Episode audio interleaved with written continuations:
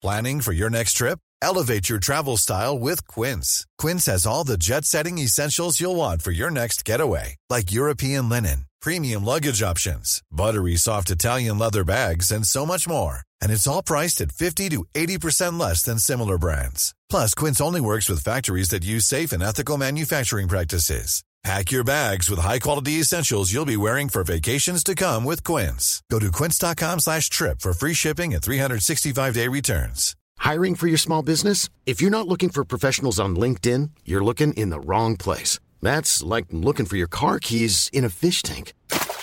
LinkedIn helps you hire professionals you can't find anywhere else, even those who aren't actively searching for a new job but might be open to the perfect role. In a given month, over 70% of LinkedIn users don't even visit other leading job sites. So start looking in the right place. With LinkedIn, you can hire professionals like a professional. Post your free job on linkedin.com slash people today. Hey, it's Ryan Reynolds, and I'm here with Keith, co-star of my upcoming film, If, only in theaters May 17th. Do you want to tell people the big news? All right, I'll do it. Sign up now and you'll get unlimited for $15 a month and six months of Paramount Plus Essential Plan on us. Mintmobile.com slash switch. Upfront payment of $45 equivalent to $15 per month. Unlimited over 40 gigabytes per month. Face lower speeds. Videos at 480p. Active Mint customers by 531.24 get six months of Paramount Plus Essential Plan. Auto renews after six months. Offer ends May 31st, 2024. Separate Paramount Plus registration required. Terms and conditions apply if rated PG.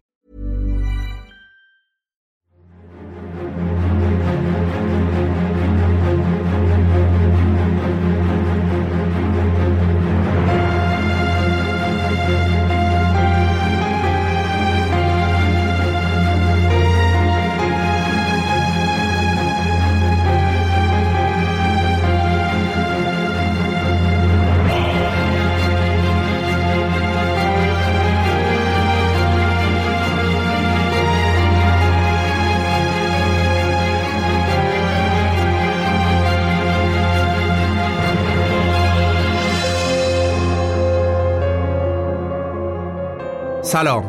به پادکست خودتون پادکست رخ خوش اومدید. شما به قسمت دوم اپیزود امیر داستان زندگی امیر کبیر گوش می‌کنید. من امیر سودبخش هستم و در پادکست رخ هر بار شما رو با داستان زندگی افراد تأثیرگذار در تاریخ آشنا می‌کنم. شخصیت های ایرانی و غیر ایرانی که تو حوزه فعالیت خودشون تونستن تاریخ سازی کنن. ما اینجا تاریخ رو مرور می‌کنیم. به این امید که بتونیم ازش درس بگیریم.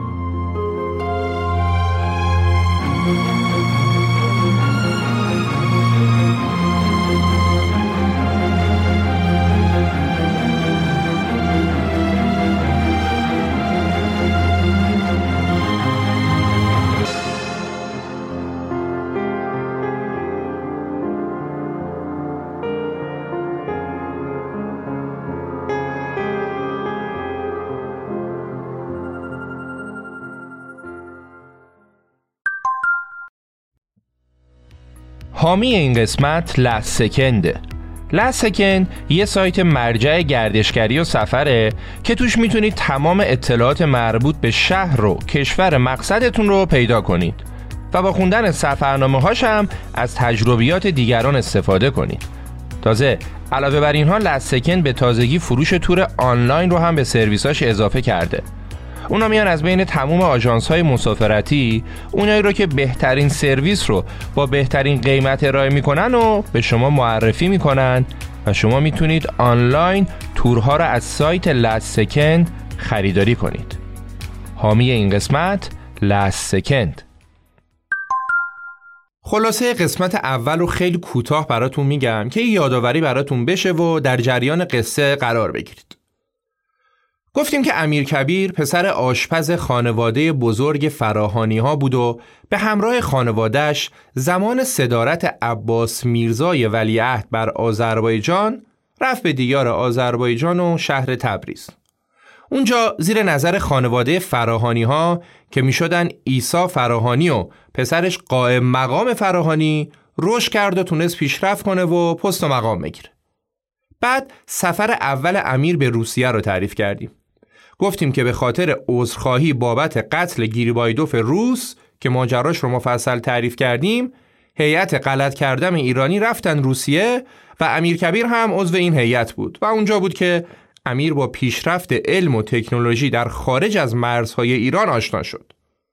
بعدش داستان مرگ عباس میرزای ولیعهد و فتلی شاه و قائم مقام فراهانی رو گفتیم و دیدیم که با توجه به حوادثی که اتفاق افتاد نوه فتلی شاه یعنی محمد شاه قاجار شد پادشاه کشور و جانشینش هم شد ناصر الدین میرزای چهار پنج ساله که ناصر الدین میرزا هم نایب السلطنه بود و هم حاکم آذربایجان.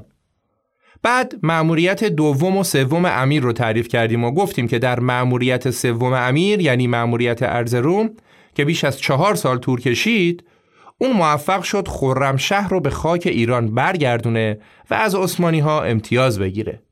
کمی بعد از بازگشت امیر هم محمد شاه قاجار که سخت مریض بود مرد و ناصرالدین میرزای 18 ساله شد پادشاه کشور.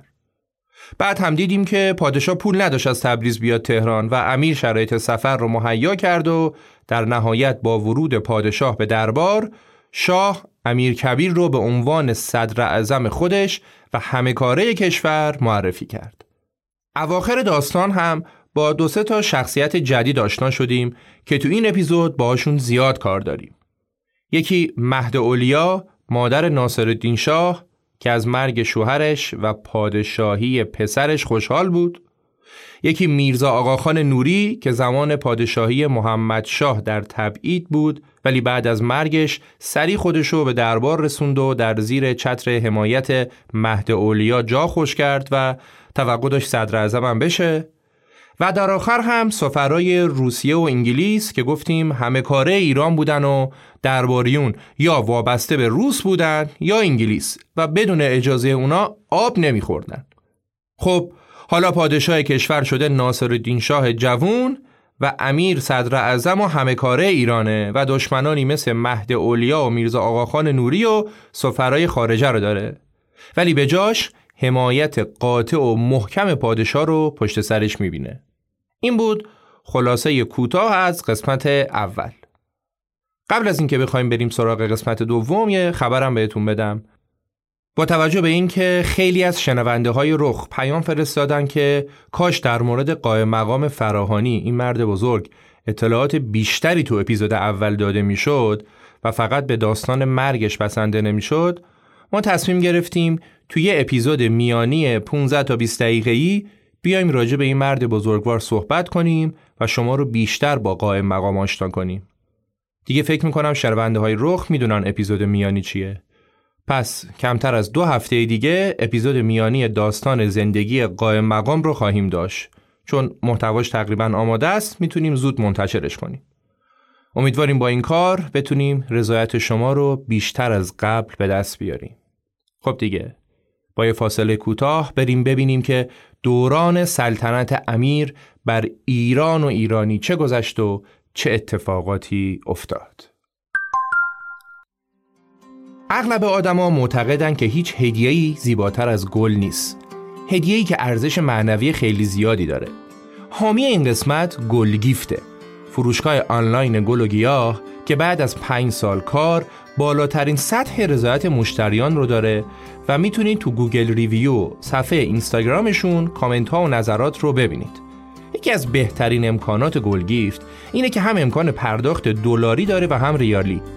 پس اگه شما خارج از کشوری می‌تونی به راحتی و با چند تا کلیک عزیزات رو این ور دنیا خوشحال کنی. و برعکسش هم همینطور. شما می‌تونید با ارسال یه دسته گل دوستانی که خارج از کشور دارید رو خوشحال کنید. تازه عکس و متن دلخواهتون هم روی کارت پستال چاپ می‌کنن و مهرموم شده به دستشون میرسونن. برای ارسال داخل ایران و مخصوصا تهران هم ادعا می‌کنن که زیر چهار ساعت همه نوع box و گل و گیاهی رو با ضمانت 100 درصد تازگی ارسال می‌کنن. و اگه از کیفیت راضی نباشید یا عکس گل شبیه خودش نباشه برای شما رایگان تعویض می‌کنن. و خب چی از این بهتر؟ اینم اضافه کنم که چون تمام گلها و گیاها رو از گلخونه خودشون تامین می‌کنن برای همین میشه بالاترین کیفیت رو با حداقل قیمت ازشون انتظار داشت. حامی این قسمت گلگیفت همزمان با آغاز صدارت امیر پادشاه به اون لقب پرتمطراق عطابک رو هم داد. لقبی که سالها بود تو دربار به کسی داده نشده بود. بعد به پیشنهاد ناصرالدین شاه برای اینکه درباری ها بیشتر امیر رو جدی بگیرن و جایگاه امیر از اون چیزی که بود بالاتر بره عزت و دوله خواهر تنی پادشاه با امیر ازدواج کرد. امیر از همسر قبلیش که اسمش جان جان خانوم بود و دخترموش هم بود یه پسر و دو تا دختر داشت. ولی قبل از ازدواج با خواهر شاه از جان جان خانوم جدا شده بود. البته خب اختلاف سنی امیر با عزت و دوله زیاد بود. عزت و دوله تنها 16 سالش بود و امیر 42 سالش بود. و حتی خود امیر هم اول راضی به ازدواج نبود. ولی بعد خطاب به شاه گفت که از اول بر خود قبله عالم معلوم است که نمی‌خواستم در این شهر صاحب خانه و ایال شوم. بعد به حکم همایون و برای پیشرفت خدمت شما این عمل را اقدام کردم. هرچند که ازدواج اونا با دستور ناصرالدین شاه بود ولی بعد از گذشت زمان کوتاهی این دو نفر به شدت به هم علاقمند شدن و عزت و دوله لحظه امیر رو تنها نمیذاش. حاصل این ازدواج هم دو تا دختر بود. و جمع فرزندان امیر در کل یک پسر و چهار دختر بود.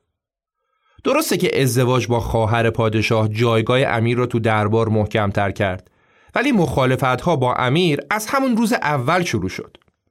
مهد اولیا که حالا دیگه می‌شد مادرزن امیر به همراه درباریون از ثانیه اول چشم دیدن امیر رو نداشتن. برای اونا زور داشت که به قول خودشون یه بچه آشپز بخواد بیاد تو دربار قاجار رو بعد از شاه بشه شخص اول مملکت. فقط ده روز بعد از ازدواج امیر و عزت شورش یه عده از نظامی ها نزدیک بود کار دست امیر بده. یه قشون از نظامی ها به تحریک مهد اولیا و میرزا آقاخان نوری شورش کردند. اونا می‌خواستن به بهونه های مختلفی امیر رو بکشن ولی در نهایت امیر از این شورش جون سالم به در برد و حساب شورشیان رو هم رسید. مهمترین اتفاق روزهای ابتدایی صدارت امیر همونطور که تو اپیزود قبل هم یه اشاره بهش کردیم مقابله با فتنه سالار در خراسان بود. سالار تو خراسان شورش کرده بود و سپاهی که از جانب دولت به خراسان رفته بود با مرگ محمد شاه ناامید و ناتوان و شکست خورده عقب نشینی کرده بود و سالار تونسته بود سراسر خراسان رو تسخیر کنه. با روی کار اومدن امیر اون اولین کاری که کرد این بود که تمرکزش رو گذاشت رو فتنه سالار و یه سپاه مجهزی را روونه خراسان کرد و حسابی هم از تهران ازشون حمایت کرد. سپاه دولت مشهد رو محاصره کرد ولی به علت مقابله جانانه سالار و پسرانش محاصره 13 ماه طول کشید. ولی در نهایت مقاومت شکسته شد و سپاه دولت وارد مشهد شد. قبل از ورود نظامی ها به شهر امیر دستور داده بود که بعد از شکستن مقاومت مشهد در صورتی که سپاهی ها وارد شهر شدن به هیچ کس نباید آسیبی برسه و هیچ کس حق نداره شهر رو غارت کنه. با توجه به دستور امیر و ترس و وحشتی که سپاهی ها در صورت تخلف از دستور امیر تو دلشون داشتن اونا چنان با انضباط و احتیاط رفتار کردن که خود مردم شهر هم توقع نداشتن.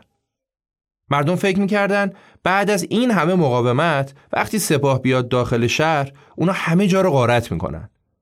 ولی دستور امیر چیز دیگه ای بود و سپاه هم مطیع فرمان امیر. بعد از ورود سپاه به مشهد سالار و پسراش هم رفتن به آستان قدس و تو حرم پناه گرفتن. ولی دیگه این توبه میری از اون توبه میری ها نبود و سالار و پسراش از تو حرم کشیدن بیرون و چند وقت بعد هم کشتنشون. بعد از خوابیدن فتنه سالار شهرهای دیگه ایران هم که شورش کرده بودن حساب کار اومد دستشون و نشستن سر جاشون. و اون جایی هم که ننشستن امیر سپاه رو اعزام کرد و نشون سر جاشون. اینطور شد که ایران با سلابت و درایت امیر بعد از مدتها روی آرامش رو به خودش دید. از جمله اولین اقداماتی که امیر بعد از رسیدن به قدرت انجام داد، کم کردن حقوق ماهانه درباری ها و در بعضی موارد قطع حقوق درباری ها بود.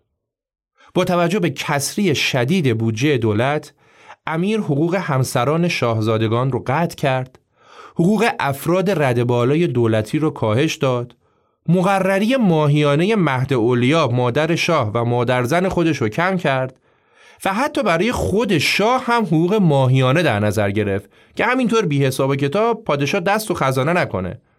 حقوق شاه مایی دو هزار تومن بود.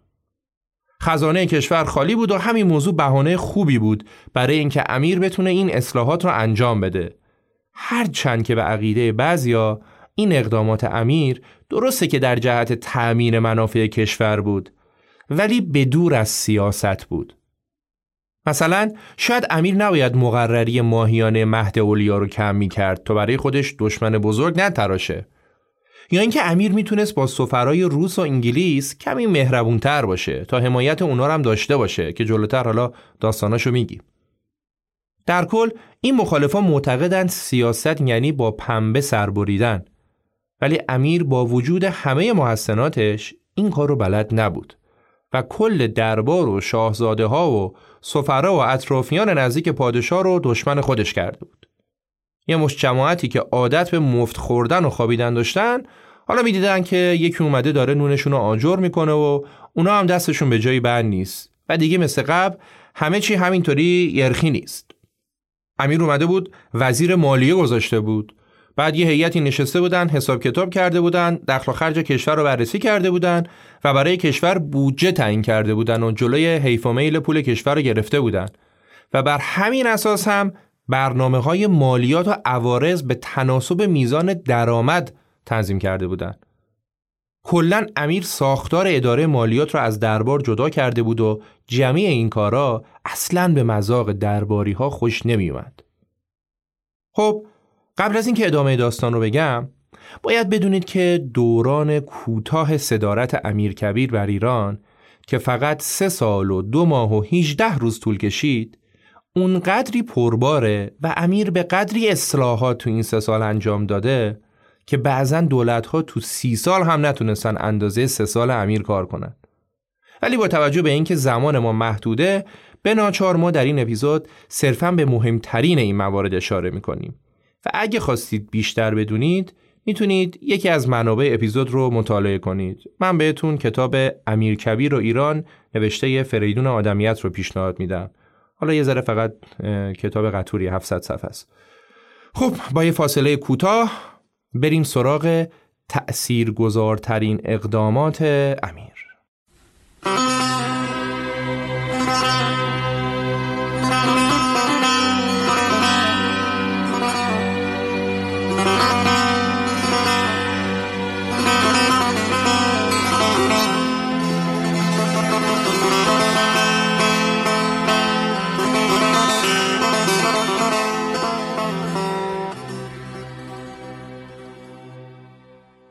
همونطور که گفتیم با همه مخالفت ها و چوبلای چرخ گذاشتن ها و چغلی کردن پیش پادشاه و زیرا به امیر زدن اصلاحات امیر شروع شد. امیر اصلاحات و تغییرات رو از خود دربار شروع کرد و بعد رفت سراغ کارهای دیگه که از جمله مهمترین این کارها انتشار روزنامه وقایع اتفاقیه بود. به دستور امیر روزنامه وقایع اتفاقیه در تهران چاپ شد. این روزنامه برخلاف تصور خیلی ها اولین روزنامه ای نیست که در ایران منتشر شده و سالها قبلترش هم تو ایران روزنامه بوده. عباس میرزا رو یادتونه؟ همون ولیعهدی که زودتر از پادشاه مرد؟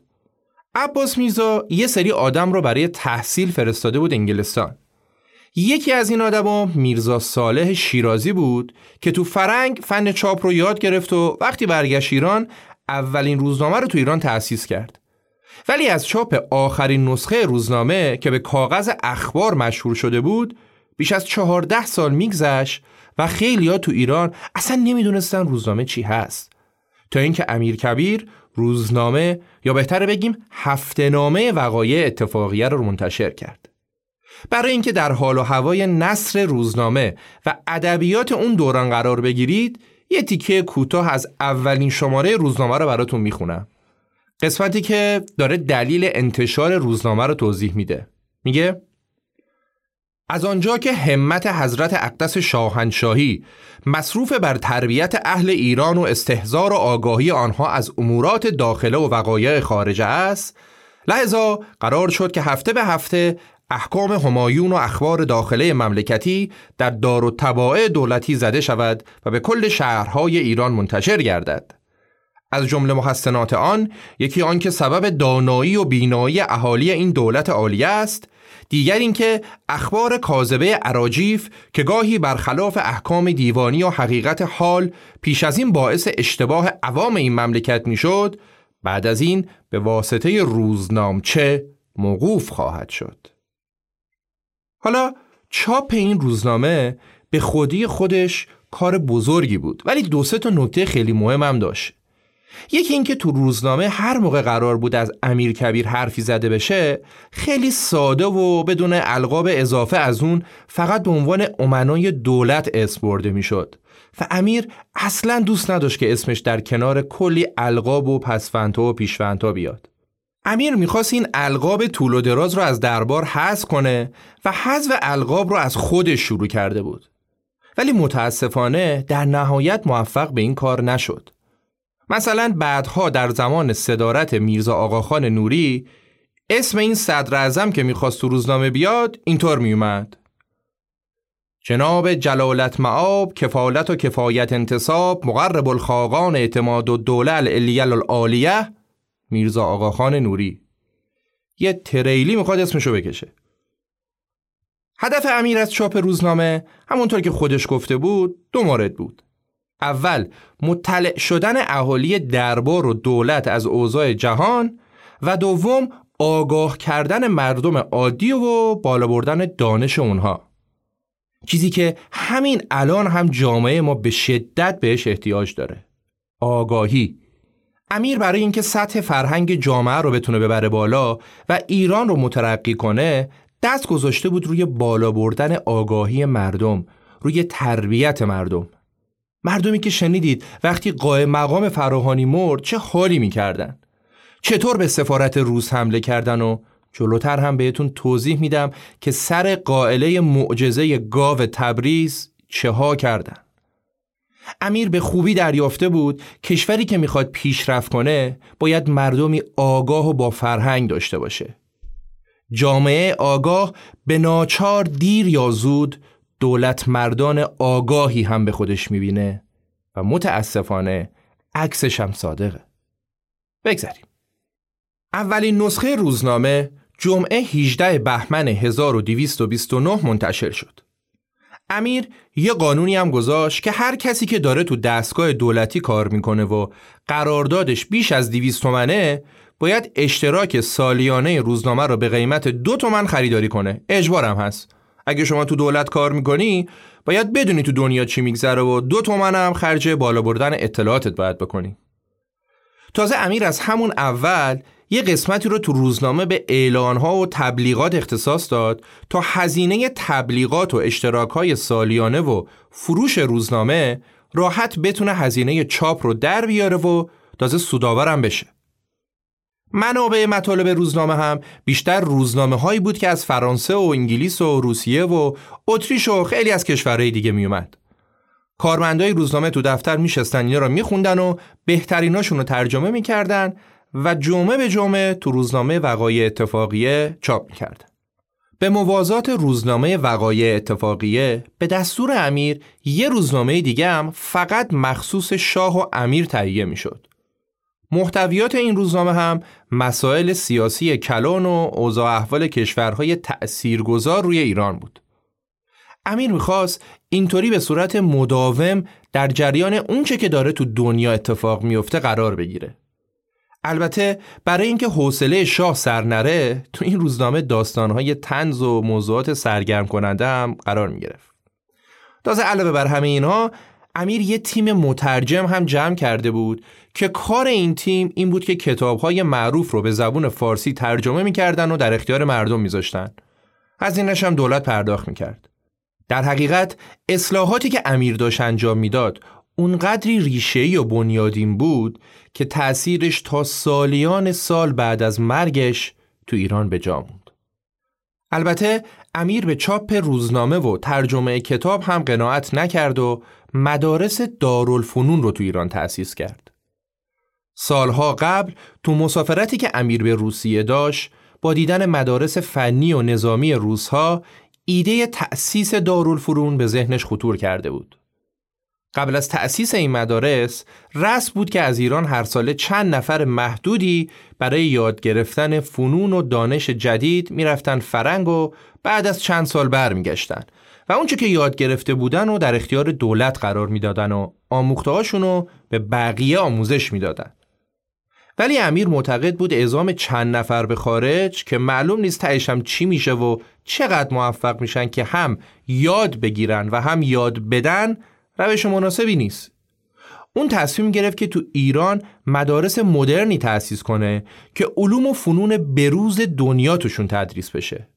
اینطوری هم تعداد نفرات بسیار بیشتری تونستن چیز یاد بگیرن اونم تو زمان بسیار کوتاهتر و همین که اساتید حرفه‌ای و درست حسابی اومدن به ایران و اونا کار آموزش رو بر عهده گرفتن در ضمن هزینه این کار هم در دراز مدت از هزینه اعزام نفر به نفر به خارج از کشور کمتر شد تازه علاوه بر همه اینا با گذشت زمان از فارغ و تحصیلای دارالفنون سنف تازه‌ای به وجود اومد که خودشون یه پا استاد بودن و طبقه روشنفکر جامعه رو تشکیل دادن.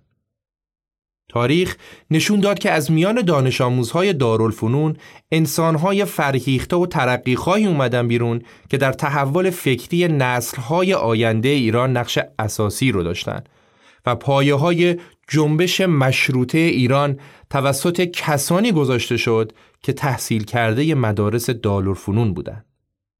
جمیع جهات امیر کار ساخت مدرسه دارالفنون رو شروع کرد.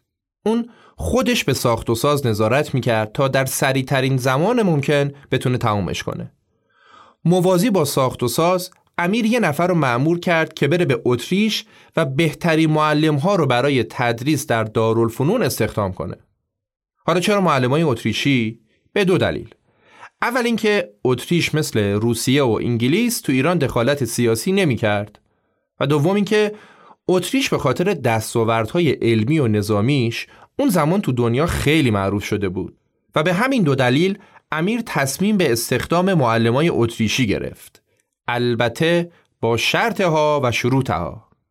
امیر برای قرارداد با معلم های اتریشی شرط کرده بود که معلم ها باید فعالیت خودشونو محدود به تدریس کنند و هیچ دخالتی تو امور سیاسی نداشته باشند و تو قراردادشون هم اومده بود که اگه هر شکایت یا مشکلی هم دارن باید مستقیم به دولت بگن نه اینکه برن به سفرای انگلیس و روس بگن. امیر با این قرارداد قشنگ گربه رو دم هجله کشت. رشته های تحصیلی دول فنون هم برای شروع اینا بود.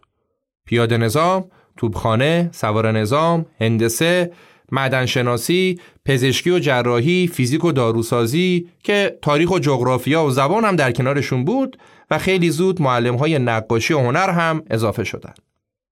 تازه علاوه بر اینها دارالفنون این چیزها رو هم داشت. کارگاه شمسازی، بارودسازی، کاغذسازی، استودیو عکاسی، داروخانه، آزمایشگاه فیزیک و شیمی، دکتر مخصوص دانش آموزا، چاپخونه، کتابخونه و خیلی چیزای دیگه. تو دارالفنون همه دانش آموزا دو دست لباس متعدل شکل داشتن. یکی برای فصل گرما، یکی برای سرما که از لباساشون می‌شد رشته تحصیلیشون رو شناخت. در ابتدا قرار بود در سال اول مدرسه سی تا شاگرد بگیره اما استقبال به حدی زیاد بود که تو همون سال اول 150 نفر دانش آموز ثبت نام کرد که تازه مقرری هم می‌گرفتن و نهارشون هم مدرسه می‌داد و به شاگردای برتر هم جایزه می‌داد. البته فقط چند روز قبل از اینکه دارالفنون به طور رسمی افتتاح بشه امیر دیگه از صدارت برکنار شده بود که ماجراش رو جلوتر مفصل میگیم. ولی شش ماه قبل از افتتاح رسمی دالورفنون کار خودش رو شروع کرده بود و امیر تونسته بود نتیجه زحماتش رو ببینه. با تمام مخالفت هایی که دربانیان و علما داشتن و سنگ هایی که کردن دارالفنون کار خودش رو شروع کرد و حتی بعد از امیر هم با توجه به حمایت ویژه ناصرالدین شاه از دارالفنون این مدرسه تونست به اهدافی که امیر براش تعیین کرده بود برسه. بدون تردید تأسیس دارالفنون نقطه عطف تاریخ آموزش ایران بود.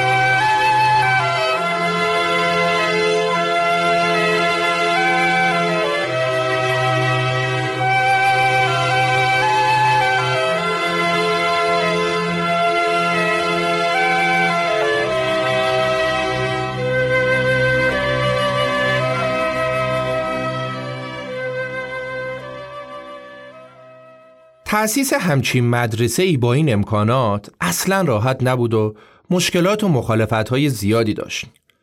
مثلا تو دارالفنون یه سالن تئاتر درست کرده بودن و علما اومده بودن ایراد گرفتن که تئاتر؟ وا مصیبت ها مملکت دینی و چه به این قیرتی بازی ها؟ تئاتر می‌خوایم چه کار؟ جمع کن! جمع کن آقا تا جمعت نکردم خلاصه که با فشار اونا سالن تئاتر تبدیل شد به نمازخونه. امیر با وجود اینکه خودش آدم مؤمن و معتقدی بود ولی اصلا رابطه خوبی با روحانیون و علمایی که می‌خواستن تو سیاست دخالت داشته باشن و از جایگاهشون سوء استفاده می‌کردن نداشت. حتی اوایل صدارت که امیر تمام امور مملکت رو شخصا به دست گرفته بود می‌خواست مسائل حقوقی و محاکم شرعی و دادگاهی هم خودش مدیریت کنه. ولی خیلی زود فهمید که تصمیمش اشتباه بوده و دانش این کار رو نداره و کار رو سپرد دست کاردان یکم بعد سر یه داستانی که تو تبریز اتفاق افتاد و به گوش امیر رسید رابطه شکراب امیر با روحانیون علنی شد. یه اتفاق خیلی عجیب و در این حال مزهکی تو تبریز افتاد که شنیدنش خالی از لطف نیست. داستان این بود که یه بابای قصابی تو تبریز طبق روال روزانه کاریش می‌خواست گاوش رو بره زب کنه. گاو بدبخ هم از روی غریزه تقلا می‌کنه و از دست قصاب در میره. گاو فرار می‌کنه و همینجوری که داشته می‌رفته سرشو مثل گاو میندازه پایین میره توی مسجد. صاحب گاو آقای قصاب سری میره یه تناب میاره دور گردن گاوه میبنده و شروع می‌کنه به کشیدن گاو که از مسجد بیارتش بیرون. تو این گیر و تقلا بنده خدا قصابه با سر می‌خوره زمین و دردم میمیره. همچی که این اتفاق میفته هنوز میت رو زمینه که صدای سلوات و هیاهو بلند میشه. که چی؟ که معجزه اتفاق افتاده. گاو پناه آورده به صاحب و زمان این اتفاق یه معجزه است. این گاوه هم که گاو معمولی نیست از اون گاواست خلاصه که ملت میان شهر رو چراغونی می‌کنن نقل و نبات پخش می‌کنن که ایوه الناس تبریز شهر صاحب و زمان شده. و شهری که صاحبش امام زمان باشه که دیگه نباید مالیات بده. علما هم فتوا دادن که بله صاحب زمان به تبریز ارادت داشته و تبریز از مالیات معافه. بعدش هم گاوه رو با سلام و سلوات بردن خونه و یکی از مجتهدین یه پارچه با ارزش کشمیری انداخت روش و مردم دسته دسته می اومدن برای زیارت گاو. دیگه کار نکرده نذاشته بودن. دست میکشیدن رو گاو میوالیدن به صورتشون سوم گاو رو میبوسیدن. در عرض یه ما گاوه تفلکی مو به تنش نمونده بود. ملت برای تبرک موهای حیوان رو دونه دونه کنده بودن. تازه خیلی ببخشید مدفوعش هم به عنوان تبرک میبردن خونه هاشون حتی نقاش ها چهره گاو و نقاشی کرده بودن به زائرین بقعه مبارکه میفروختن و مردم عکس گاو صاحب الزمان رو تو خونه هاشون آویزون کرده بودن. بعد هم خبر کرامات و معجزات گاو تو شهر پیچید که فلان کور شفا پیدا کرده فلانی لال بوده الان داره آواز ابو عطا می‌خونه. فلانی چلاق بوده الان دیوار راست رو میره بالا. این وسط انگلیس مارمولک هم برداشته بود برای آستان مبارک گاو یه چلچلاق بلور بزرگ خوشگل فرستاده بود. چلچلاق رو گذاشته بودن تو حیات تا محیط همچین ارفانی تر باشه. مردم هم نظر و فرش و ظرف و ظروف و پول و هرچی داشتن میفرستادن اونجا. از غذا گاوه افتاد مرد. تو بعضی از منابع نوشتن که انقدر ملت بهش نقل و آب نبات و از این چیز میزا دادن که حیوان رو به کشتن دادن. مردم هم با گریه و زاری تشید جنازه مفصلی براش گرفتن و گاو رو به خاک سپردن. ولی با مرگ گاو همچنان مسجدی که گاو توش رفته بود و همچنین محل دفنش متبرک بود و علاوه بر اون ملت هم همچنان مالیات نمی‌دادن. اخبار رسید به امیر تو پایتخت که آقا این اتفاق تو تبریز افتاده و مردم هم دیگه مالیات نمیدن و این وسط انگلیس هم داره موش می‌دونه. امیر اول یه نامه برای انگلیس نوشت و ازشون انتقاد کرد و گفت حواستون باشه که حواسم بهتون هست. بعدم تحقیق کرد فهمید که ماجرای تبریز زیر نظر سه نفره. امام جمعه تبریز و شخص روحانی به نام شیخ الاسلام و پسر شیخ الاسلام که اتفاقا چون امیر سالها تو تبریز زندگی می‌کرد همشون هم میشناخت. امیر از جانب دربار به شیخ الاسلام نامه نوشت که عزیزم پاشو با پسر یه توکپا بیا تهران کارتون دارم. شیخ الاسلام که امیر رو میشناخت فهمید اوضاع خیت و نرفت تهران. بعد امیر معمورینش رو فرستاد تبریز و پدر و پسر را کت بسته آوردن تهران و امیر بعد از کلی مؤاخذه و داد بیداد دستور داد که اجازه ندارید به تبریز برگردید. همینجا باید بمونید. امیر یه پیامم برای امام جمعه تبریز فرستاد که تو هم حواست به کارت باشه و دفعه آخرت باشه از این مسخره بازی در میاری. بعدش هم بسات گاو و جمع کرد و دستور داد که تبریز هم باید مثل همه شهرهای دیگه مالیاتش رو تا ریال آخر پرداخت کنه. و اینجوری قائله گاو متبرک تبریز جمع جور شد. کمی بعد امیر قانون بس نشستن رو هم لغو کرد. قبلا تعریف کردیم که هر کسی با هر جرمی می‌رفت بس میشه سو امامزاده و اماکن مذهبی. کسی هم نمی‌تونست بره اون تو بگیرتش. امیر هم به کل حاکمین شهرها اعلام کرد که آقا جمع کنید این بساتو هر کی خلافی کرده بکشیدش بیرون بسپاریدش دست قانون. هر کسی هم اعتراض کرد بگید این حکم امیره. امیر حتی می‌خواست مراسم قمزنی رو هم حذف کنه که تو این یکی خیلی موفق نشد. اینا نمونه های از درگیری های امیر کبیر با علما بود. علمایی که هر وقت اراده می‌کردن به این بهانه که فلان کار مخالف آموزه های دینی و مسائل دینی ماست چوب لای چرخ دولت میذاشتن. و خب بدیهیه که رابطه امیر با سایر علمایی که سرشون به کار خودشون بود خوب بود. اما مهمترین موضوع سیاسی مذهبی که امیر درگیره شد و تو تاریخ هم خیلی دربارش صحبت میشه مربوط به فرقه بابیه بود. بابیه فرقه که بعدها بهالا و بهاییان از تو دل این فرقه اومدن بیرون.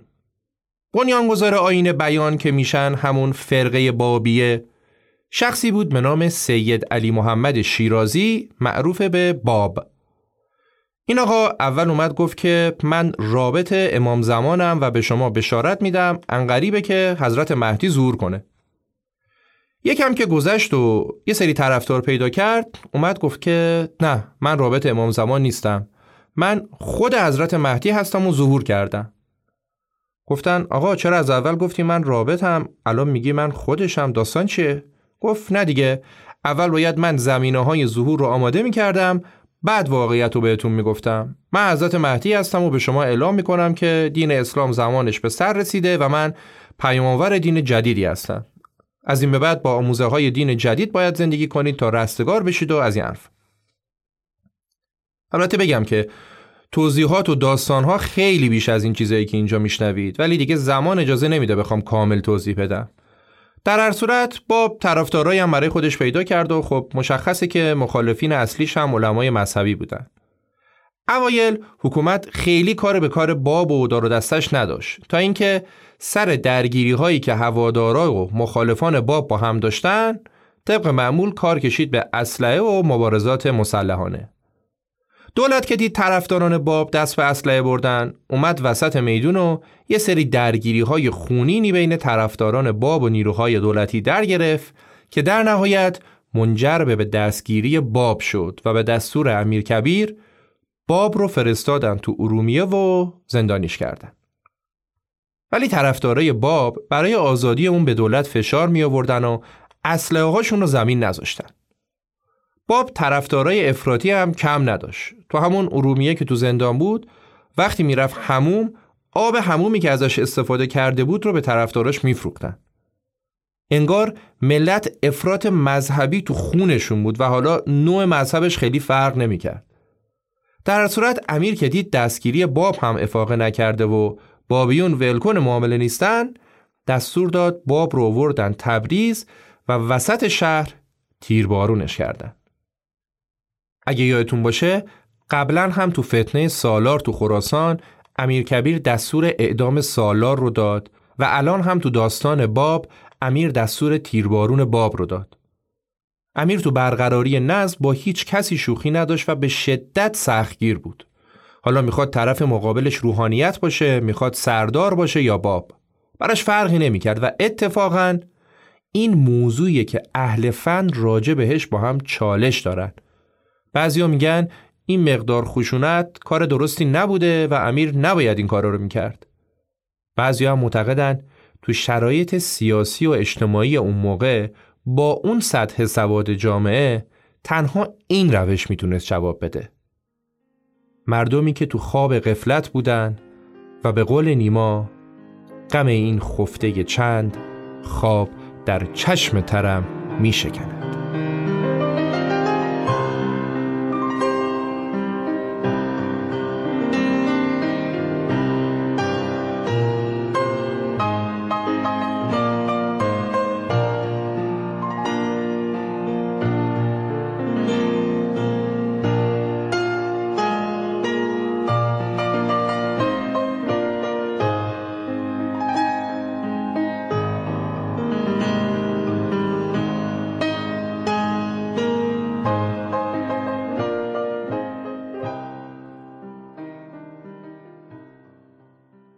می‌خوایم ببینیم که بجز دارالفنون و روزنامه وقایع اتفاقیه امیر تاریخ ایران چه کارهای دیگه ای رو تون سه سال صدارتش انجام داد. از جمله اقدامات مهم دیگه ای که امیر کبیر تو دوران صدارتش انجام داد سر سامون دادن به وزارت خارجه بود که اون زمان به نام وزارت دول خارجه شناخته می‌شد. تا زمان امیر بیشتر کشورهای خارجی تو ایران وزارت خونه داشتن سفارت انگلیس، سفارت روسیه، سفارت عثمانی و چند تا کشور دیگه. زمان امیر اون اول اومد این سفارتخونه ها رو سر و سامون داد و سعی کرد حدود اختیاراتشون رو مشخص کنه. بعد هم دستور داد که تو چند کشور خارجی از جمله انگلیس سفارت ایران را اندازی بشه. اون زمان رابطه یه طرفه بود. انگلیس تو تهران سفارت داشت ولی ایران تو لندن سفارتخونه نداشت. امیر به سفیر انگلیس گفت که ما می‌خوایم همچین کاری انجام بدیم. سفیر گفت سفارتخونه؟ لازم نیست. شما هر چی می‌خوای بدونی بی از خودم بپرس من بهت میگم. ولی امیر پاسخ داد که با این استدلال شما شما هم نیاز به سفارت تو ایران ندارید. می‌تونید برگردید لندن هر سالی داشتید بنده در خدمت هستم بعدش هم ما می‌خوایم سفارتخونه داشته باشیم که از نزدیک با پیشرفت و علم روز اروپا آشنا بشیم و بتونیم برای خودمون سرمشق بگیریم و مترقی بشیم. سفارت که فقط برای منازعات سیاسی نیست. و اینطور شد که سفارتخونه ایران در لندن شروع به کار کرد. البته به جز لندن ایران تو سن پترزبورگ هم سفارتخونه باز کرد و تو بمبئی و قفقاز و قسطنطنیه هم کنسولگری تأسیس کرد و تا اواخر دوران صدارت امیر وزیر دول خارجه خود امیر بود. اون می‌گفت که ارتباط با کشورهای دیگه خیلی موضوع حساس و مهمیه و من باید خودم وزیر این وزارت خونه مهم باشم. زمانی که امیر به صدارت رسید اگه وزیری یا مقام بلندپایه‌ای تحت حمایت روس و انگلیس بود و خطایی ازش سر می‌زد حتی پادشاه هم جرأت نمی‌کرد کاری باش داشته باشه چون علنا مشخص بود که مثلا فلانی تحت حمایت انگلیس حتی خیلی وقتا مقامات خیلی درجه پایین تر که خبتی می‌کردن می‌رفتن به سفارت پناه میبردن و در پناه فلان سفارت در امان میموندن. و خب معلومه که تا آخر عمر هم باید زیر سلطه اون سفارت نوکری می‌کردن. ولی تو دوران امیر سفرهای خارجی فهمیدن که دیگه مثل اینکه اوضاع فرق کرده. امیر هم که به گواه تاریخ و گواه تمام دوستان و دشمنانش اهل رشوه و نوکرم چاکرم گفتن نبود و هیچ جوره نمی‌تونستن دم امیر رو ببینن و اونو بیارن تو تیم خودشون. برای همینم از همون روزای اول سفرای انگلیس و روس رفتن تو تیم دشمنای امیر. رفتن کنار مهد اولیا و میرزا آقاخان نوری. از این ور هم امیر سر هر داستانی جلوی زیاده خواهی وزرای روس و انگلیس رو می‌گرفت که حکایت ها و داستان های این ایستادگی ها خیلی زیاده و من اینجا یه مورد رو براتون تعریف می‌کنم. یه بار یکی از این نوکرای روس یه نامه از سفارت روس میاره که به امیر تحویل بده. جلوی در جلوشو می‌گیرن و میگن امیر گفته دارم کاری انجام میدم کسی مزاحم نشه و هیچ کس رو به حضور نمیپذیره. نوکر روس شروع می‌کنه به اعتراض و داد و بیداد که از کی تا حالا فرستاده سفارت روسیه باید معطل بمونه تا بوده همین بوده که وقتی فرستاده سفارت میمده بدون معطلی و بدون صف نامه رو تحویل می‌داده و جوابش رو می‌گرفته و می‌رفته. این چه داستانی رو انداختید؟ زود باشید منو ببرید پیش امیر. وگرنه به سفارت روسیه گزارش می‌کنم و میگم پدرتون رو در بیاره. امیر که صدای داد و قال رو شنید گفت چه خبره؟ سر صدا برای چیه؟ بهش گفتن که داستان اینه فرستاده سفارت روس اومده و ماجرا رو براش تعریف کردن امیر دستور داد که دست و پاشو ببندید ببریدش وسط شهر به جرم داد و بیدادی که راه انداخته شلاقش بزنید. نوکر روز که دستور رو شنید خشکش زد و افتاد به غلط کردن. ولی دیگه فایده ای نداشت. بردنش برای شلاق و امیر هم همراهشون رفت و ملت هم جمع شدن. خبر تو شهر پیشید و ملت هم اومدن. وقتی اومدن کارو شروع کنن یه پیک از طرف سفارت روس اومد و یه نامه رو داد به امیر. امیر نامه رو تحویل گرفت و باز نکرده فرمان اجرای حکم رو داد. فرستاده روز هرچی اصرار کرد که اول نامه رو بخونید فایده ای نداشت. و امیر گفت مشخصه که توش چی نوشته. بعد که کار تموم شد امیر نامه رو باز کرد و مشخصه که توش سفیر روز نوشته بود که از اجرای حکم باید جلوگیری کنید. امیر هم جواب داد که بهتره به نوکرتون یاد بدید که وقتی میاد پیش من آداب دیپلماتیک رو رعایت کنه. اینجوری هم برای سفارت بهتره و هم آبروی کشور بزرگی مثل روسیه نمیره البته اینطور نبود که تمام فکر و ذکر امیر معطوف به مدیریت وزارت خارجه باشه امیر برای امنیت اجتماعی مردم دستور داد که حمل هر نوع سلاح سرد و گرم ممنوعه و برای قمکشی و لوتی بازی و کارهای این مدلی که اون موقع رس بود مجازات های سنگینی تعیین کرد. امیر ارتش ایران رو سر و سامون داد و دستور داد که برای ارتشی ها یونیفرم هایی به سبک ارتش اتریش ولی با پارچه ایرانی دوخته بشه. قبلا پارچه را از کشمیر وارد می‌کردن ولی امیر با حمایت از شالهای کرمان و مزندران اونا رو جایگزین شالهای کشمیری کرد. برای سردوشی لباسهای ارتش هم تا مدتها این سردوشی ها رو از اتریش می آوردن. یه روز یه سردوش خیلی قشنگی که توسط خانومی به نام بانو خورشید دوخته شده بود می‌رسه دست امیر. امیر دستور میده که دیگه سردوش رو از خارج وارد نکنن و امتیاز تهیه سردوش رو به مدت پنج سال به این خانوم واگذار می‌کنه. بعدم براش کارگاه بزرگ و ابزارالات تهیه می‌کنه و کلی آدم هم اونجا میرن سر کار.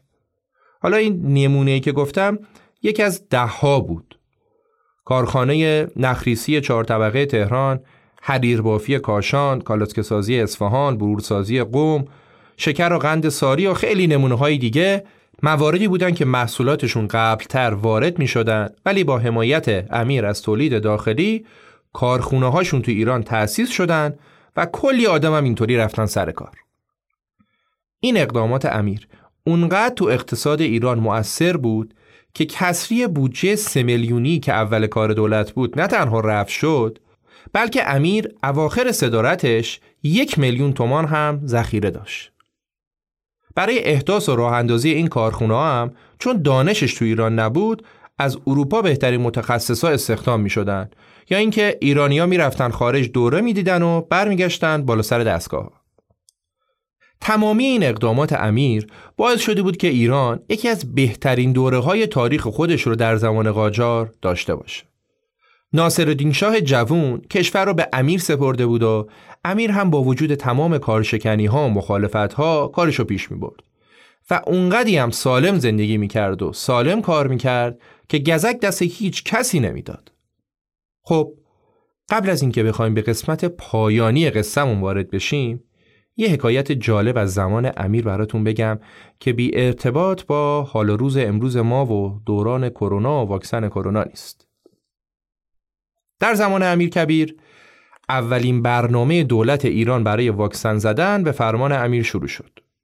تو این برنامه کودکان و نوجوانای ایرانی باید می‌رفتن واکسن آبله می‌زدن که اون موقع بهش می‌گفتن آبله کوبی روشش هم مثل خیلی از واکسنهای دیگه اینطوری بود که میکروب ضعیف شده رو به بدن وارد می‌کردن که بدن واکنش نشون بده و مقابل بیماری مقاوم بشه. خلاصه که واکسیناسیون شروع شد. ولی خیلی زود اومدن به امیر خبر دادن که آقا ملت نمیان واکسن بزنن. چرا؟ چون چند نفر فالگیر و دعانویس تو شهر شایع کردن. هر کی واکسن بزنه جن میره تو خونش. جن زده میشه. امیر که دید بیماری همینجوری داره شایع میشه و ملت هم تو باغ نیستن دستور داد که هر کسی که واکسن نزنه پنج تومان باید جریمه بشه. ولی نفوذ حرفهای دعانویسا از حکم امیر بیشتر بود. اون خانواده هایی که می‌تونستن پنج تومن رو می‌دادن و واکسن نمی‌زدن. اونایی هم که نداشتن می‌رفتن بیرون شهر یا یه جای خودشون رو گم و گور می‌کردن که خدایی نکرده واکسن نزنن. بعد مدتی به امیر خبر رسید که فقط تعداد خیلی کمی از مردم واکسن زدن. بعد همون روز یه بابایی رو آوردن پیش امیر که جنازه بچهش دستش بود و آبله بچه رو کشته بود. امیر بهش گفت مرد مومن ما که برات آبل کوب فرستادیم چرا نزدی؟ مردی که سرش رو پایین انداخته بود و گریه می‌کرد گفت آخه می‌گفتم بچم جن زده میشه. چند دقیقه گذشت یه بقالی رو با بچه مردش آوردن. امیر دیگه نتونست تحمل کنه و نشست زار زار گریه کرد. همون موقع میرزا آقاخان نوری از راه رسید و از اطرافیان پرسجو کرد و فهمید ماجرا چیه. رفت نزدیک امیر و گفت آقا گریه برای دو تا بچه بقال و چقال در شهن شما نیست. امیر سرش رو بالا کرد و گفت ساکت شو. تا وقتی ما سرپرستی ملت رو بر عهده داریم مسئول مرگشون هم ما هستیم. میرزا آقاخان که از ترس هیبت امیر خشکش زده بود زیر لب گفت ولی اینا خودشون در اثر جهل خودشون واکسن نزدن. امیر با فریاد جواب داد و مسئول جهلشون ما هستیم. اگه ما تو هر روستا و کوچه و خیابونی مدرسه بسازیم و کتاب خونه بذاریم دوانویس ها بساتشون رو جمع می‌کنن و میرن. دوباره بگم. اگه ما تو هر روستا و کوچه و خیابونی مدرسه بسازیم و کتاب خونه بذاریم دوانویس ها بساتشون رو جمع می‌کنن و میرن.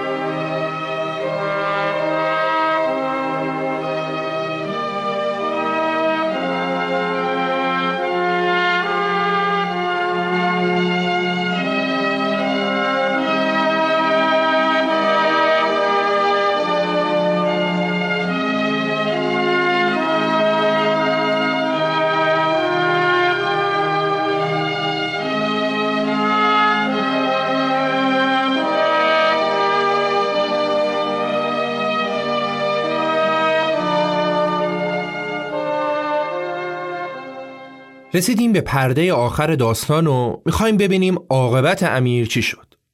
بذارید یکم برگردیم عقب. اگه خاطرتون باشه گفتیم که مهد اولیا یعنی مادرزن امیر از همون روز اول چشم دیدن اون رو نداشت و با کمک میرزا آقاخان نوری و سفرای روس و انگلیس از هر فرصتی برای پاپوش درست کردن برای امیر استفاده می‌کرد.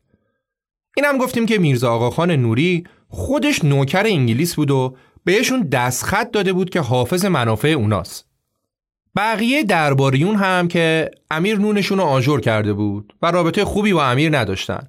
و تقریبا هر موقع هر کسی با شاه تنها می‌شد از امیر شکایت می‌کرد. ولی شاه که امیر نزدیکترین شخص زندگیش بود تا مدتها گوشش به حرفای صدمن اونا بدهکار نبود. مهد اولیا و دار و دستش که دیدن از این در نمی‌تونن به شاه وارد بشن و نظرشو برگردونن با قدرت گرفتن امیر و محبوبیت روزافسون اون اومدن تو گوش شاه خوندن که کجایی قبل عالم؟ کجایید که از شما فقط یه اسم مونده و همه ملت دارن امیر رو می‌بینن و از اون حرف شنوی دارن؟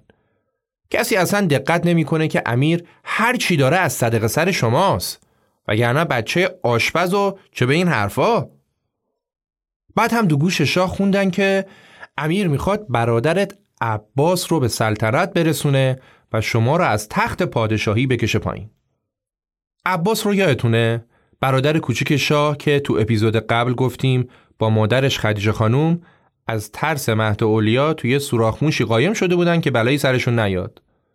عباس و مادرش خدیجه که می شدن پسر و همسر محمد شاه قاجار بعد از صدارت امیر به اون پناه بردن و امیر هم هواشونو داشت. مهد اولیا هم از همین موضوع سو استفاده کرده بود و تو گوش شاه میخون که دو روز دیگه امیر عباس رو به جات میشونه رو تخت.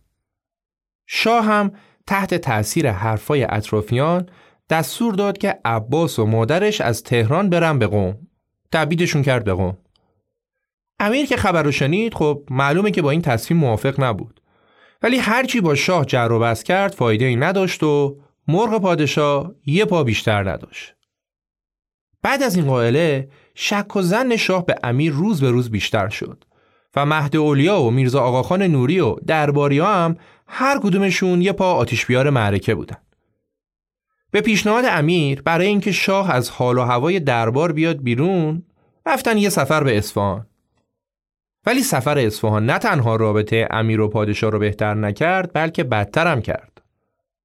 مردم که آوازه امیر رو شنیده بودن از امیر مثل پادشاه استقبال می‌کردن و شاه هم که گوشش پر بود از حرفای اطرافیان با خودش می‌گفت نکنه دارن راست میگن و یه خبرایی هست خلاصه که حرفهای اطرافیان به مرور اثر مخرب خودش رو روی شاه سوست عنصر گذاشت و روز 20 آبان سال 1230 شاه فرمان ازل امین رو با دستخط خودش با این مضمون نوشت.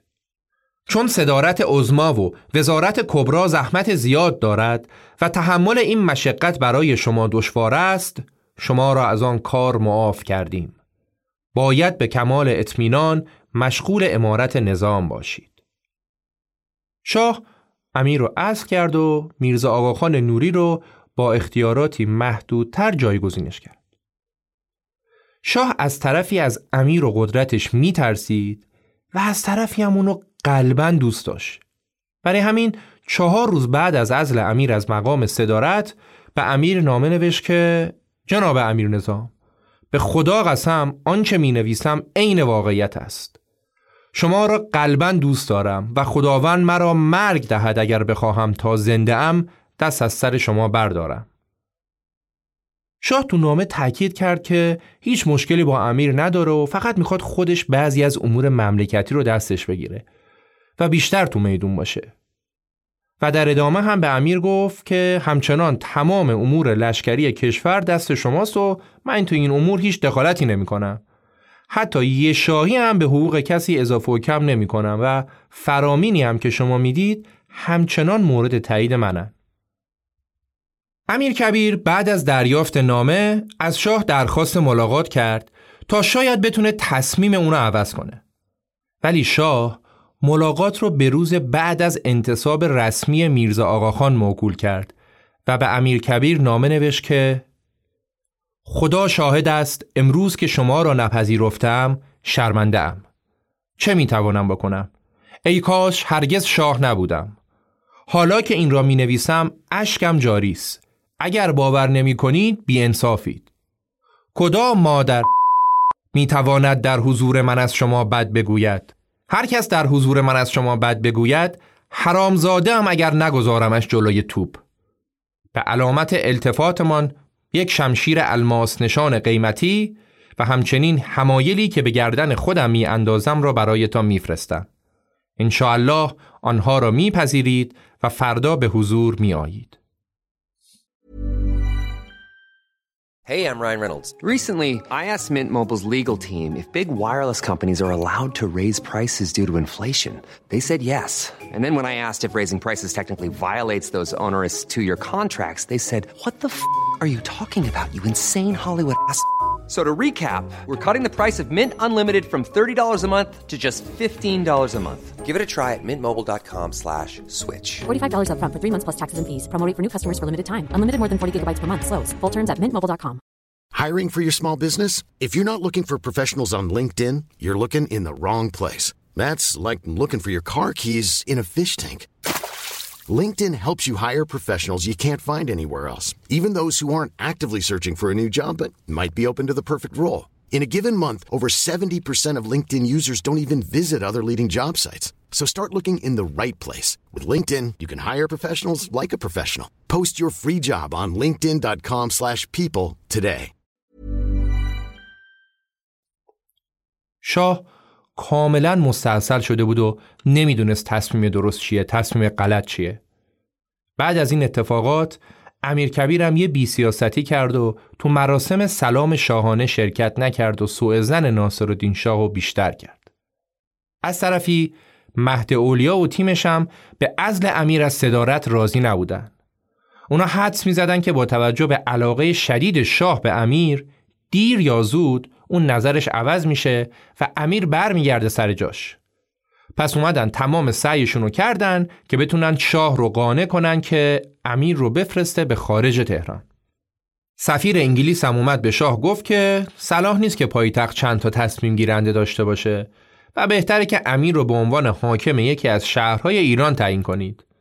و در نهایت ناصرالدین شاه قبول کرد و امیر رو حاکم شهر کاشان کرد و به اون دستور داد که باید بره به کاشان. این جای قصه بدترین اتفاقی که می‌تونست بیفته برای امیر افتاد. داستان این بود که سفیر روس اومد دید که نشد که میرزا آقاخان نوری نوکر انگلیس شده صدر و این وسط سر ما بیکلا مونده بازم زمان امیر حداقل خوبیش این بود که اگه اون طرف ما نبود طرف انگلیسی هم نبود ولی حالا که وضع داره بدتر میشه. پس اومد چیکار کرد؟ اومد با چند تا از نیروهای نظامی رفت به خونه امیر و گفت شما تحت حمایت دولت روسیه هستید و می‌تونید همراه من بیایید به سفارت. ما نمی‌ذاریم هیچ کس به شما آسیبی برسونه. جواب امیر که مشخص بود و در خروجی خونه رو به سفیر روس نشون داد.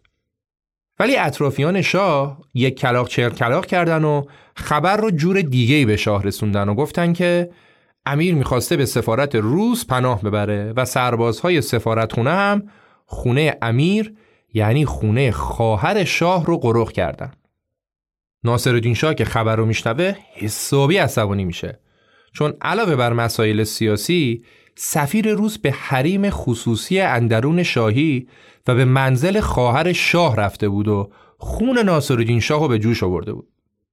برای همین ناصرالدین شاه در روز 29 آبان سال 1230 دستور دستگیری و تبعید امیر به کاشان رو میده. 29 آبان روز انتشار اپیزود دوم داستان زندگی امیر. دقیقا 170 سال پیش به حکم ناصرالدین شاه امیر دستگیر میشه و سی آبان بعد از اینکه از تمام مناسب دولتی خل میشه به کاشان تبعید میشه. ناصرالدین شاه یه گروه نظامی را میفرسته که امیر رو تا کاشان همراهی کنن و دستور میده که هیچ کسی توی راه نباید با اون صحبتی بکنه و باید نگهبانها مراقب باشن که امیر جایی نره و البته احترام اونم کامل باید داشته باشن. قبل از حرکت هم ناصرالدین شاه خواهرش عزت و دوله که می‌شد همسر امیر رو صدا می‌کنه و بهش میگه تو بمون. تو با امیر نرو کاشان. اینجا در پناه پادشاه می‌تونی زندگی تو بکنی. ولی هرچه مهد اولیا و ناصرالدین شاه اصرار می‌کنن عزت و دوله قبول نمی‌کنه. میگه من حتی یه لحظه هم امیر رو تنها نمی‌ذارم. آخر سرم مهد اولیا بهش میگه اگه بری من آقت می‌کنم و دیگه دختر من نیستی. عزت و دولم جواب میده که خیلی وقته که من دختر شما نیستم. و برمیگرده پیش امیر و با اون و بچه هاش و مادر امیر میرن به باغ فین کاشان. با رفتن امیر و این قشقرقی که به پا شده بود ناصر شاه پاک دیوونه شده بود. خودش هم باورش نمی‌شد که داره چی کار می‌کنه اطرافیانش مدام در گوشش میخوندن که امروز فرداست که روزها امیر رو در پناه خودشون می‌گیرن و اونو به پادشاهی میرسونن و سلطنت رو از ایل قاجار می‌گیرن. می‌گفتن اگه دو روز دیگه امپراتور روس نامه بنویسه که با امیر کاری نداشته باشید و اون در پناه ماست دیگه نمیشه کاری کرد. مردمم که پشت سرشن. چاره کار چیه؟ چاره کار اینه که امیری وجود نداشته باشه. شاه که انگار مالی خولیایی شده بود نمی‌دونست باید چی کار بکنه و خودشو سپرده بود به مستی. توی یکی از همین شبها که شاه حال روز خوشی نداشت و هنوز مردد بود که فرمان قتل امیر رو صادر کنه فرمان نوشته شده رو جلوی پادشاه مست گذاشتن و ناصرالدین شاه اون رو مهر کرد. متن فرمان قتل این بود. چاکر آستان ملائک پاسبان فدوی خاص دولت ابد مدت حاج علی خان پیش خدمت خاصه فراش باشی دربار سپهر اقتدار معمور است که به فین کاشان رفته میرزا تقیخان فراهانی را راحت نماید و در انجام این مأموریت بین الاقران مفتخر و به مراهم خسروانی مستحصر بوده باشد. مهد اولیا بلا فاصله بعد از فرمان شاه شبونه رفت در خونه فراش باشی و حکم مأموریت رو بهش داد و اونو با دو نفر دیگه روونه کاشان کرد. صبح روز بعد که ناصرالدین شاه فهمید چه غلطی کرده و چه فرمانی رو صادر کرده دستور داد که فرمان رو لغو کنن. ولی دیگه دیر شده بود و فراش باشی به نزدیکی های باغ فین رسیده بود. باقی که امیر چهل روز بود که به اونجا تبعید شده بود. وقتی اونا به باغ می‌رسن متوجه میشن که امیر به هموم رفته. تو بعضی از منابع نوشتن که صبح همون روز خبر اومده بود که پادشاه قراره برای امیر خلعتی بفرسته و امیر رو به مقام قبلیش برگردونه. برای همین امیر به حمام رفته بود که خودش رو آماده کنه. در هر صورت فراش باشی و همراهانش تو حمام فین رفتن سراغ امیر.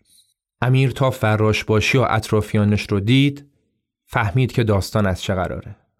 فراش باشی کسی بود که امیر خودشونو به دربار آورده بود و بهش کار داده بود. ولی بعد از اتفاقات فراش باشی رفته بود نوکری میرزا آقاخان نوری رو می‌کرد. در حمام باغ فین کاشان فراش باشی حکم مأموریت رو به امیر نشون داد.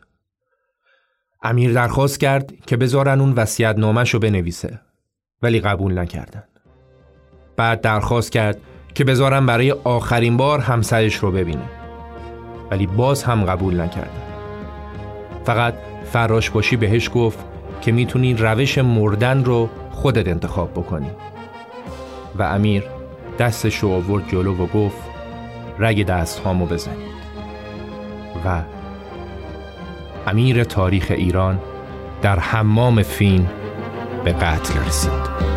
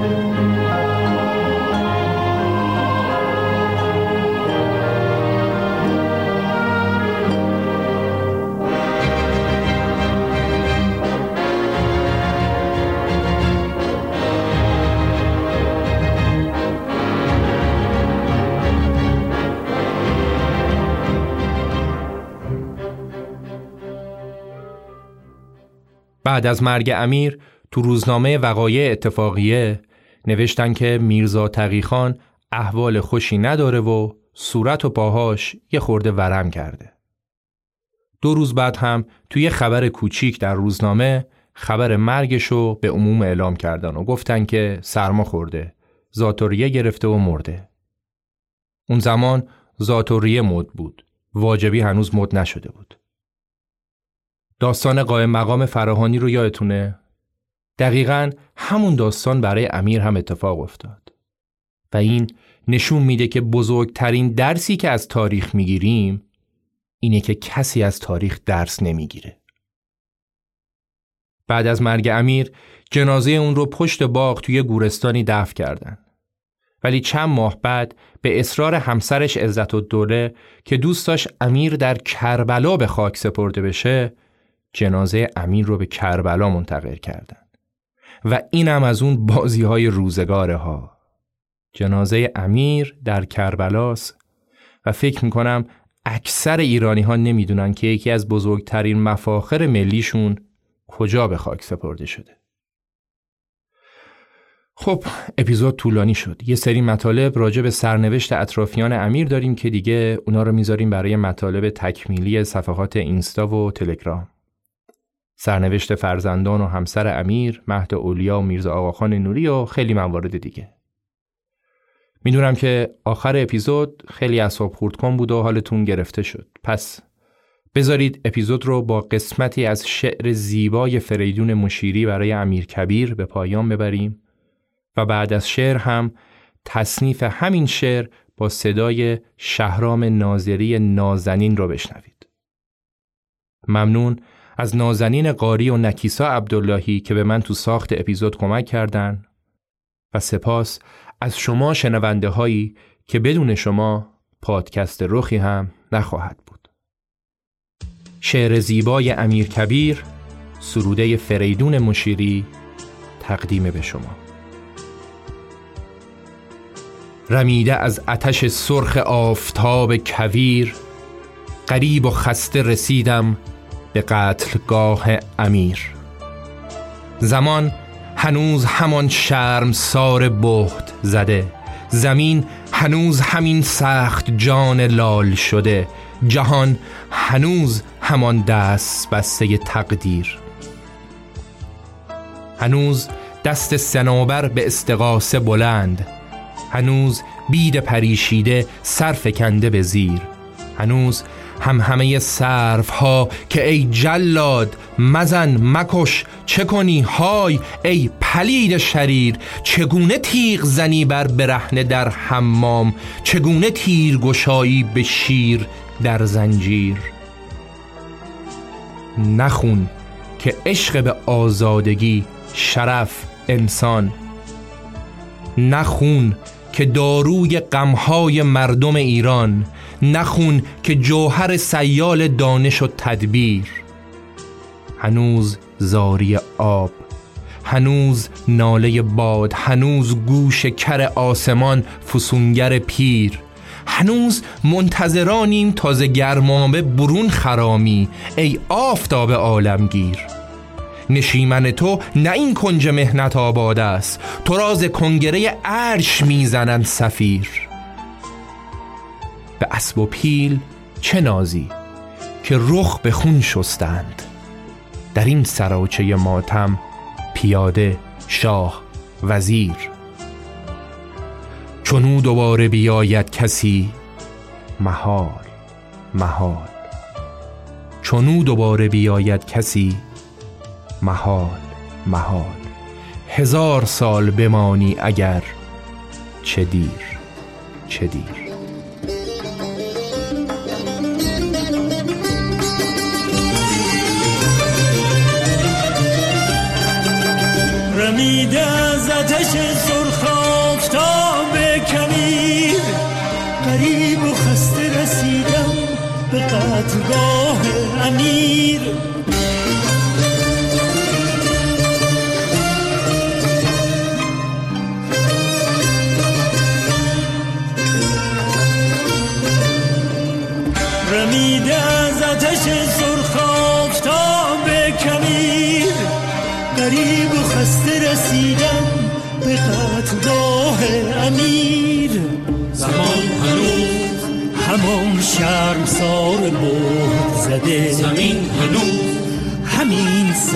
جان لال شده. جهان هنوز همان دست بسته تقدیر. جهان هنوز همان دست بسته تقدیر. زمان هنوز همان شرم سار بود زده. زمین هنوز همین سخت جان لال شده. جهان هنوز همان دست بسته تقدیر جهان هنوز همان دست بسته تقدیر هنوز نفرین میبارد از در و دیوار. هنوز نفرت از پادشاه بد کردار. هنوز وحشت از جانیان آدم خار هنوز لعنت بر بانیان آن تزمیر هنوز نفرین میبارد از در و دیوار هنوز نفرت از پادشاه بد کردار هنوز وحشت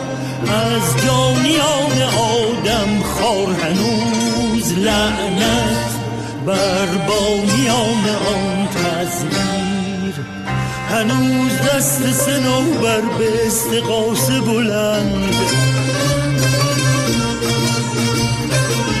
هنوز بید پریشید سرفکنده به زیر. هنوز هم همه سرها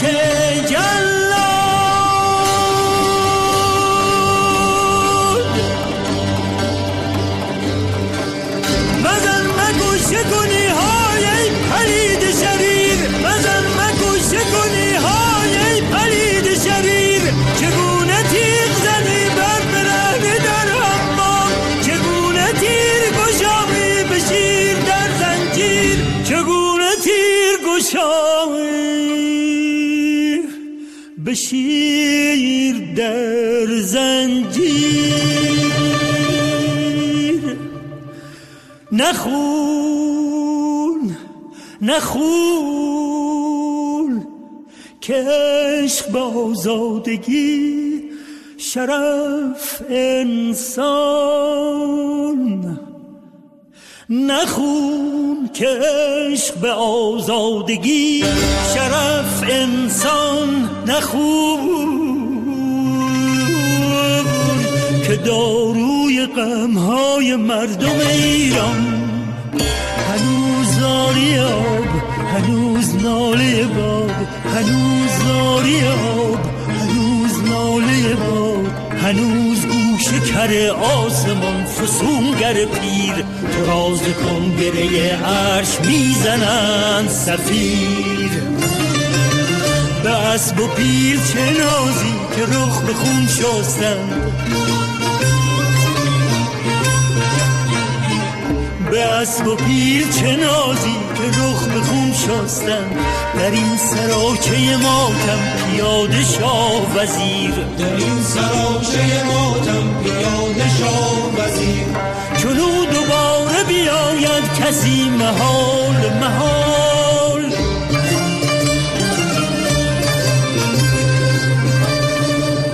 چونو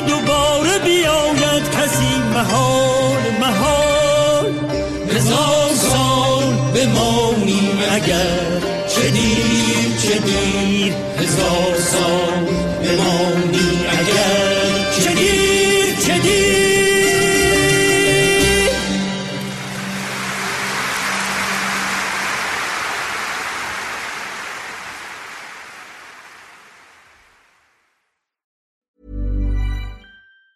Even on a budget, quality is non-negotiable. That's why Quince is the place to score high-end essentials at 50 to 80% less than similar brands. Get your hands on buttery soft cashmere sweaters from just 60 bucks, Italian leather jackets, and so much more. And the best part about Quince, they exclusively partner with factories committed to safe, ethical, and responsible manufacturing. Elevate your style without the elevated price tag with Quince. Go to quince.com slash upgrade for free shipping and 365-day returns. Planning for your next trip? Elevate your travel style with Quince. Quince has all the jet setting essentials you'll want for your next getaway, like European linen, premium luggage options, buttery soft Italian leather bags, and so much more. And is all priced at 50 to 80% less than similar brands. Plus, Quince only works with factories that use safe and ethical manufacturing practices. Pack your bags with high-quality essentials you'll be wearing for vacations to come with Quince. Go to quince.com slash pack for free shipping and 365-day returns.